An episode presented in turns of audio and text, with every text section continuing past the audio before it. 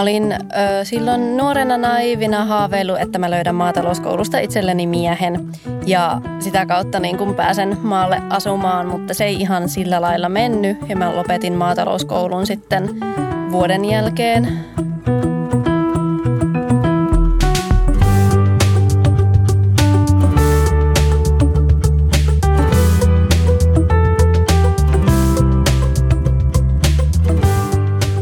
Anne-Mari Syrjäläinen oli 21-vuotias, kun hän lähti työharjoitteluun Kangasniemelle.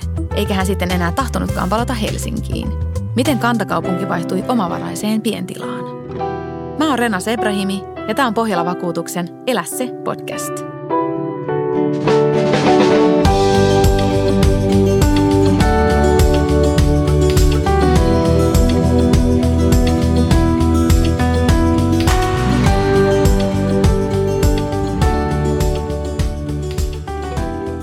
Haaveilit Anne-Mari maalla asumisesta jo vuosia, mutta kerro, mikä oli se hetki, jolloin päätit, että nyt tämä tapahtuu? Mulla oli aika ristiriitainen lapsuus, että mä toisaalta haaveilin maalla asumisesta ja silloin pienempänä haaveilin omasta hevostilasta. Ja toinen puoli sitten musta haaveili Helsingin miljoonien kattohuoneistoista. Ja no, maaseutu vei sitten voiton ja tosiaan silloin nuorempana niin haaveilin semmoisesta hulppeesta hevostilasta, missä olisi kaikkia arvokkaita maailmankuuluja rotuja ja menestyneitä hevosia, mutta nyt on ehkä vähän niin kuin palannut siitä maan pinnalle. Millainen se oli se hetki silloin, kun sä sitten päätit, että nyt tämä tapahtuu, että kyllä se maalaiselämä on se, mitä sä tarvitset ja sä haluat? Ensimmäisen kerran tapahtui kun hain maatalouskouluun, eli yhdeksännellä luokalla näin vaan jossain lemmikkilehdessä tyyliin ö, mainoksen maatalouskoulusta. Ja sitten ajattelin, että hei, mäpäs haen tonne. Ja se tuntui niin kuin isolta asialta ja jännitti todella, todella paljon. Et sitten niin kuin oli pakattava kimpsut ja kampsut ja lähettävä niin kuin sinne maatalouskouluun useamman sadan kilometrin päähän ja asuttava siellä erossa perheestä 16-vuotiaana, niin silloin niin kuin ensimmäisen kerran konkreettisesti tein jotain maallemuuton eteen. Millainen se oli se aika sit siinä koulun ja sitten tämän itse oston välissä? Mä olin ö, silloin nuorena naivina haaveillut, että mä löydän maatalouskoulusta itselleni miehen ja sitä kautta niin kun pääsen maalle asumaan, mutta se ei ihan sillä lailla mennyt ja mä lopetin maatalouskoulun sitten vuoden jälkeen ja muutin takaisin Helsinkiin ja – tein Helsingissä vapaaehtoistyötä ja vähän semmoista pätkätyötä ja sitten hain niin kuin talouskouluun ja sen jälkeen mä aloin miettimään, että nyt pitäisi niin kuin jotain pysyvämpää keksiä ja hain sitten lähihoitajakoulu opiskelemaan ja siinä viimeisen vuoden aikana mä sitten ajattelin, että mä pääsen repäsen ja lähden työharjoitteluun maalle. Ja sattui sopivasti olemaan äidin sukutila tyhjillään Kangasniemellä, niin mä sitten ajattelin, että no mä menen sinne. Ja eihän mulla autoa tietenkään silloin ollut ja 15 kilometriä maantietä sinne työharjoittelupaikalle, mutta mä olin päättänyt, että mä menen sinne ja mä sitten sotkin polkupyörällä sen matkan sateessa ja tuulessa ja helteessä, että siinä lähihoitaja opintojen aikana niin mä tajusin, että miten – ankeeta Helsingissä on ja miten mun piti täyttää mun arki kalliilla harrastuksilla ja shoppailulla. Sitten siinä vaiheessa mä ajattelin, että tämä ei ole kestävä elämäntapa. Että mulla alkoi tulemaan sellaisia eettisiä kysymyksiä paljon, mitä mä pohdin ja halusin elää niin kuin omavaraisemmin, koska mä silloin jo huomasin, että tietyt asiat mun arjessa – oli todella riippuvaisia semmoisista jutuista, mitkä ei ollut kestävällä pohjalla. Ja silloin niin kun ajattelin, että nyt on aika vaihtaa maisemaa ja muuttaa vähän elämäntyyliä. Kuvaile vähän sitä hetkeä, kun sä löysit just nimenomaan tämän sun oman tilan. Mä en voinut uskoa sitä, että mä saisin sen ensinnäkään omaksi. Mä en uskonut, että mä saan mitään lainaa, koska mulla ei ollut säästöjä eikä vakituista työsuhdetta. Ja vielä kuukaus pari kauppakirjojen allekirjoittamisenkin jälkeen mä olin epäuskonen ja mä ajattelin, että tämä viedään multa pois. Että se vaati todella kauan niin kuin sulattelemista ja sisäistämistä, että tämä oikeasti on mun. Ja se meni sillä lailla, että kun mä menin ensimmäisen kerran katsomaan sitä paikkaa, niin siellä oli niin kuin melkein polviin asti sohjolunta. Ja ovet oli totta kai lukossa ja kaikkia ovia ei saanut edes auki, kun lumikinokset oli edessä. Että sitten ikkunoista kurkin, mitä näin. Ja ei ollut silloin paikka hehkeimmillään, mutta silti ihastuin siihen ja houkutteli myöskin se, että tontti oli 12 hehtaaria – et siinä vaiheessa en vielä tiennyt paikan hintaa ja edelleen olin siinä vaiheessa hyvin paljon siinä uskossa, että mä en sitä pysty hankkimaan. Siinä sitten pikkuhiljaa sen kevät-talven aikana viestiteltiin perikunnan kanssa ja pankin kanssa oli, oli neuvotteluja. Ja sitten siinä touko-kesäkuun vaihteessa niin hommat lähti kunnolla rullaamaan ja pääsin muuttamaan sinne ja allekirjoitukset kauppapaperiin. Oliko se yhtään pelottavaa, että tavallaan sitoutuu tuollaiseen, varsinkaan jos ei ollut itsellä yhtään säästöjä tai jotenkin sellaista pääomaa jo olemassa? Mä tienasin silloin siihen aikaan aika hyvin lähihoitajan töillä, niin mä en silloin osannut yhtään niin kuin pelätä taloudellista tilannetta ja sitten lainan lyhennykset oli aika alhaiset, niin ei silloin ollut mitään niin kuin epävarmuutta tai epäilystä siitä – niin oliko se sitten verrattuna esimerkiksi Helsingissä asumiseen ja Helsinki kuluihin, niin vaikuttiko sekin myöskin siihen, että ei pelottanut tai jännittänyt se? No siis eniten vaikutti se, että mä olin valmis tekemään töitä sen eteen, että mä saan asua siellä. Oman maatilan saaminen oli mulle elinehto. Se oli ainut asia, mitä mä silloin halusin, niin mä olin valmis tekemään mitä vaan, että mä pystyn siellä myös asumaan. Ja tällä hetkellä mun asuinkustannukset on roimasti enemmän kuin mitä ne oli Helsingissä. Et Helsingissä asuin opiskelijasolussa – niin silloin pärjäsin todella hyvin opintotuella ja opintolainalla ja satunnaisilla keikkatöillä. Nyt tilanne on erilainen, että saa tarkasti laskea, että rahat riittää. Toki on asioita, missä voisi nipistää, mutta sitten esimerkiksi ne eläimet on mulle kanssa todella tärkeitä ja mä haluan panostaa niiden hyvinvointiin ja sitten mä oon valmis tavallaan – No en mä voi sanoa, että uhrautumaan, mä en koe sitä uhrautumiseksi, mutta mä jätän sitten tiettyjä asioita pois mun elämästä, esimerkiksi matkustelun. No kun sä ostit tämän sitten pien tilan, niin miten lähipiiri suhtautui perheystävät? Perhe tuki sitä todella hyvin ja osa ystävistä kanssa. Sitten taas toinen puoli ystävistä ja lähipiiristä oli sitä mieltä, että mä en tule niin kuin pysymään siellä, että mä haluan takaisin kaupunkiin ja etten pärjää yksin siellä. Vaikuttiko se sitten ollenkaan suhun? Mä olin itsekin siihen aikaan epävarma ja tavallaan mä koin, että jos se asuntolaina ei olisi järjestynyt, niin olisi ollut pienempi pettymys, koska mä, mä oon semmoinen ihminen, että mä uskon muiden puheita tosi herkästi hyvässä ja pahassa, niin sitten mä itsekin vähän uskoin siihen, että ehkä mä en pysty tähän. Mitä sä silti uskalsit suhtautua tähän tälleen, että sä vaan heittäydyt mukaan? Mä koen, että mulla ei ole elämässä mitään menetettävää siinä suhteessa. Eli jos se homma niin kuin epäonnistuisi, niin sitten mä teen jotain muuta. Ja sitten taas se perheeltä tuleva tuki oli niin voimakasta ja se halu muuttaa ja saada se oma tila oli niin voimakas.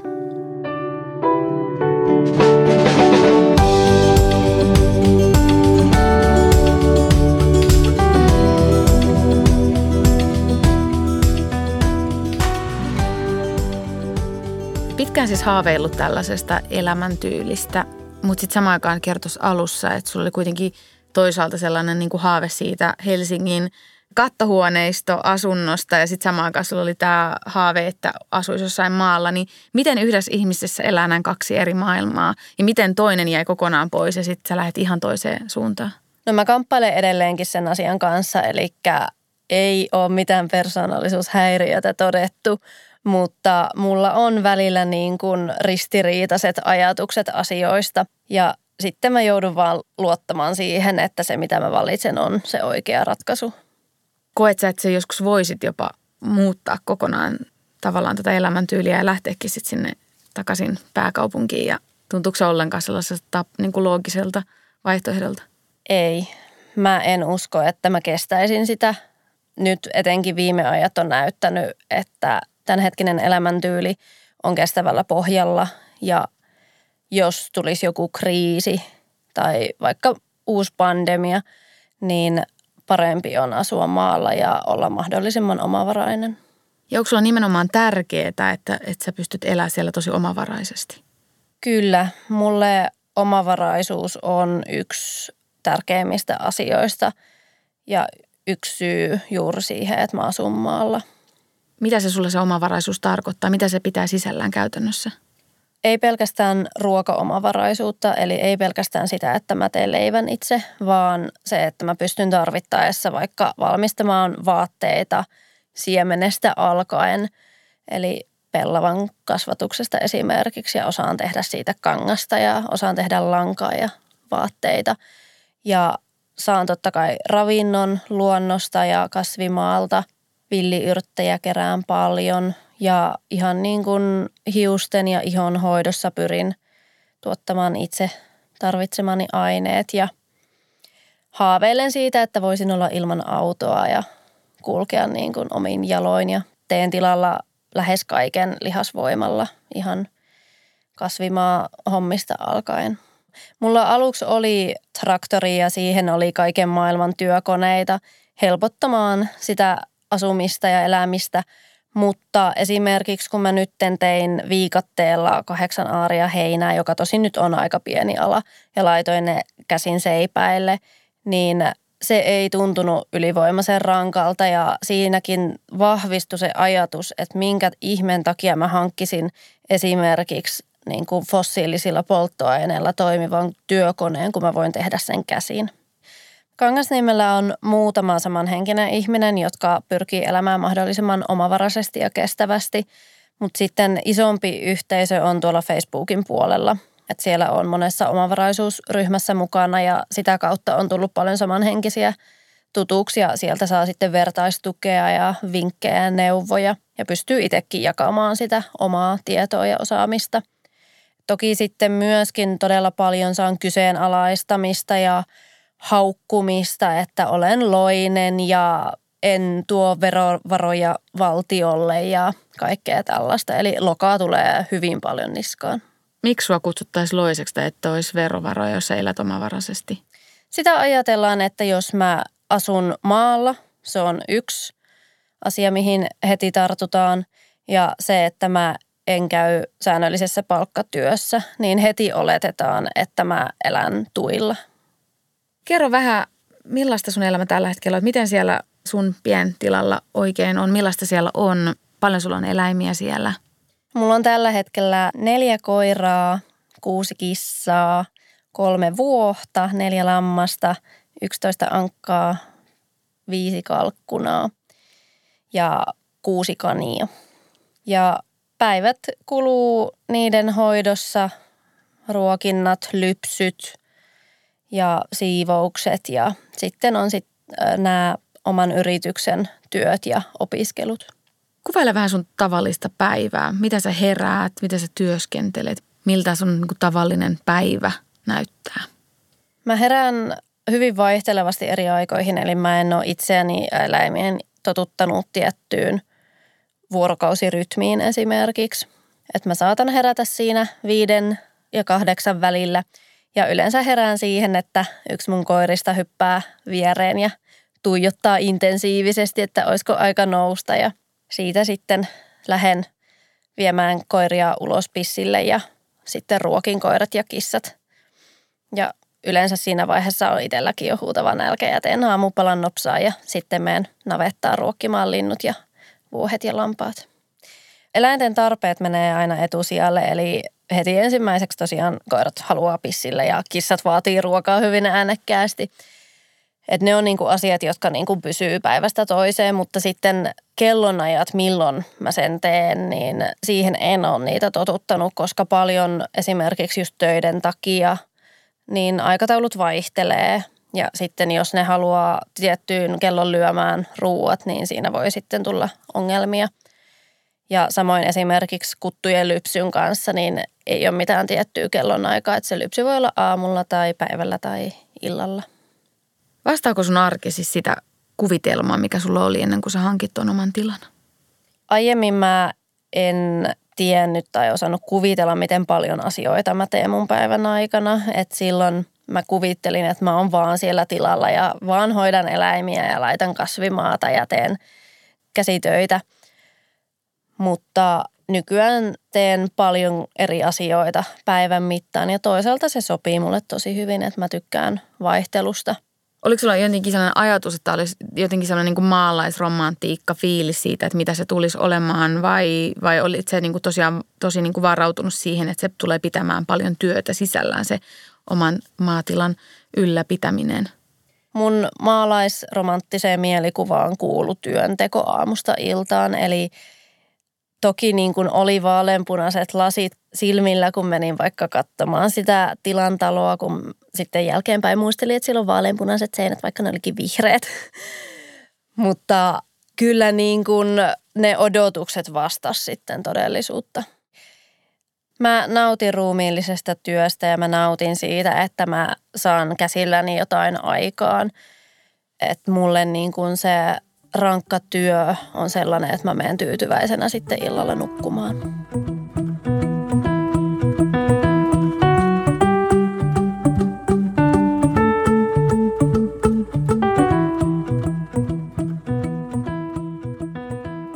Miten sun yhteisö tässä uudessa kotikunnassa, onko sieltä tullut paljon uusia ystäviä tai läheisiä? Oletko ylipäätänsä niin tämän uuden elämäntyylin myötä löytänyt paljon ystäviä? Alkuun hyvin hitaasti, että mulla taisi mennä pari vuotta jopa ennen kuin mä kunnolla pääsin tutustumaan ihmisiin.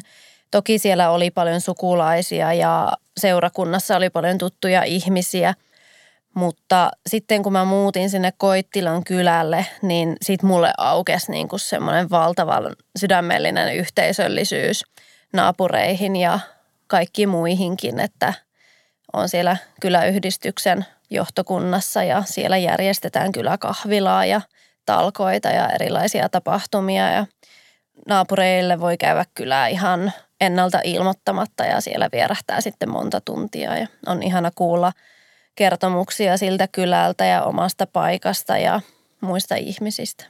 Kuin tärkeää on, että on niitä ihmisiä, jotka elää tällaista samanlaista elämää niin kuin sinä? Että miten tärkeää se vertaistuki on? Se on tärkeää. Mä on kyllä introvertti. Mä tykkään olla omissa oloissani paljon, mutta kyllä mä tarvitsen myös niitä hetkiä, milloin pystyy samanhenkisten kanssa keskustelemaan. Sä sanoit, että sä oot introvertti ja viihdyt myös itseksesi aika paljonkin, niin koet sä kuitenkaan koskaan yksinäisyyttä vai auttaako se, että siellä yhteisössä on myös niitä naapureita, jotka on sitten siinä tarvittaessa? No eniten mä ehkä kaipaan omaa perhettä – mutta muuten voi hyvinkin vierähtää pitkiä aikoja, että mä en tapaa ketään. Toki sitten siinä on some, missä saatan päivittäin olla ja jutella ihmisten kanssa, että se ehkä häivyttää tavallaan sitä tilannetta. Et sitten voi olla, että tulee semmoinen rykäsy, että on koko päivä ihmisten ilmoilla ja sitten tarvii useamman päivän niin kuin aikaa itsekseni, että saan ladattua uudelleen akut täyteen Mitkä semmoiset hetket sun päivissä tai sun elämässä on sellaisia, joista tulee sellainen niin kuin erityisen sellainen niin kuin vahva fiilis, että tämä oli oikea päätös, että todellakin oli hyvä idea, että sä silloin nuorena ostit tämän tilan? Se, kun mä kävelen metsässä tai katon, kun tuuli tarttuu koivun oksiin tai kun nostan syksyllä perunat maasta ja ne on hyvin pieniä asioita. Onko sellaisia hetkiä, jotka saa sut pysähtyä, niin käyt sä aina tätä ajatusta läpi vai se vaan niin kuin on olemassa koko ajan se fiilis? Kyllä, mä saatan kesken hommien pysähtyä ihan vaan fiilistelemään sitä hetkeä. Entäs onko sitten taas päinvastoin mitä sellaisia hetkiä, että, että olisi että voi vitsi, kun olisi joku muu elämäntyyli? Silloin kun eläin on sairaana tai eläimelle sattuu jotain, niin silloin mä toivon, että mulla ei olisi eläimiä. Ja silloin mä vannon itselleni, että mä en enää ikinä ota eläimiä. Miten nopeasti tämä sitten fiilis lähtee pois? Sitten kun se eläin, eläin on taas tolpillaan, niin sitten osaa taas hengähtää ja rentoutua, että nyt on kaikki hyvin. Mm. Mitäs unelmia sulla on tällä hetkellä? No ne on aika suureellisia unelmia, että mä toivon niin kuin yhteiskunnan hyvinvointia, varsinkin henkistä hyvinvointia yhteiskunnassa ja yhteen hiileen puhaltamista ja toisista ja ympäristöstä välittämistä. Hirveän mielenkiintoista on ollut sun tarina kuulla, Anne-Mari, ja jotenkin tuntuu ihan mielenkiintoiselta, että, että miten voi olla niin kuin kaksi hyvin erilaista haavetta siitä, että on toisaalta haaveillut siitä ökyasunnosta Helsingin keskustassa ja samaan aikaan sitten haave siitä maalle muuttamisesta ja miten voi päätyä niin kuin nimenomaan sitten sinne maalle ja olla täysin onnellinen siinä valinnassa. Että ollut hirveän kiva kuulla sun tota ajatuksia ja sitä, että miten tämä on sulle avannut sun unelman. Kiitoksia, että jaoit sun tarinaa ja että päästiin tutustumaan vähän sun tuohon arkeen siellä omalla maatilalla ja toivotaan, että viihdyt siellä niin pitkään kuin vaan haluat viihtyä. Mm, kiitos. Kiitos. Ja mä haluan kannustaa kaikkia toteuttamaan niitä haaveita, vaikka ne tuntuisi hulluilta ja ylivoimaisilta, niin ehkä ne asiat kuitenkin osuu oikeille kohdilleen. Kiitos.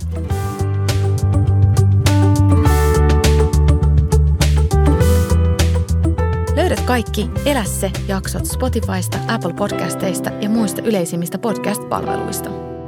Kiitos kun kuuntelit ja muista, elä se.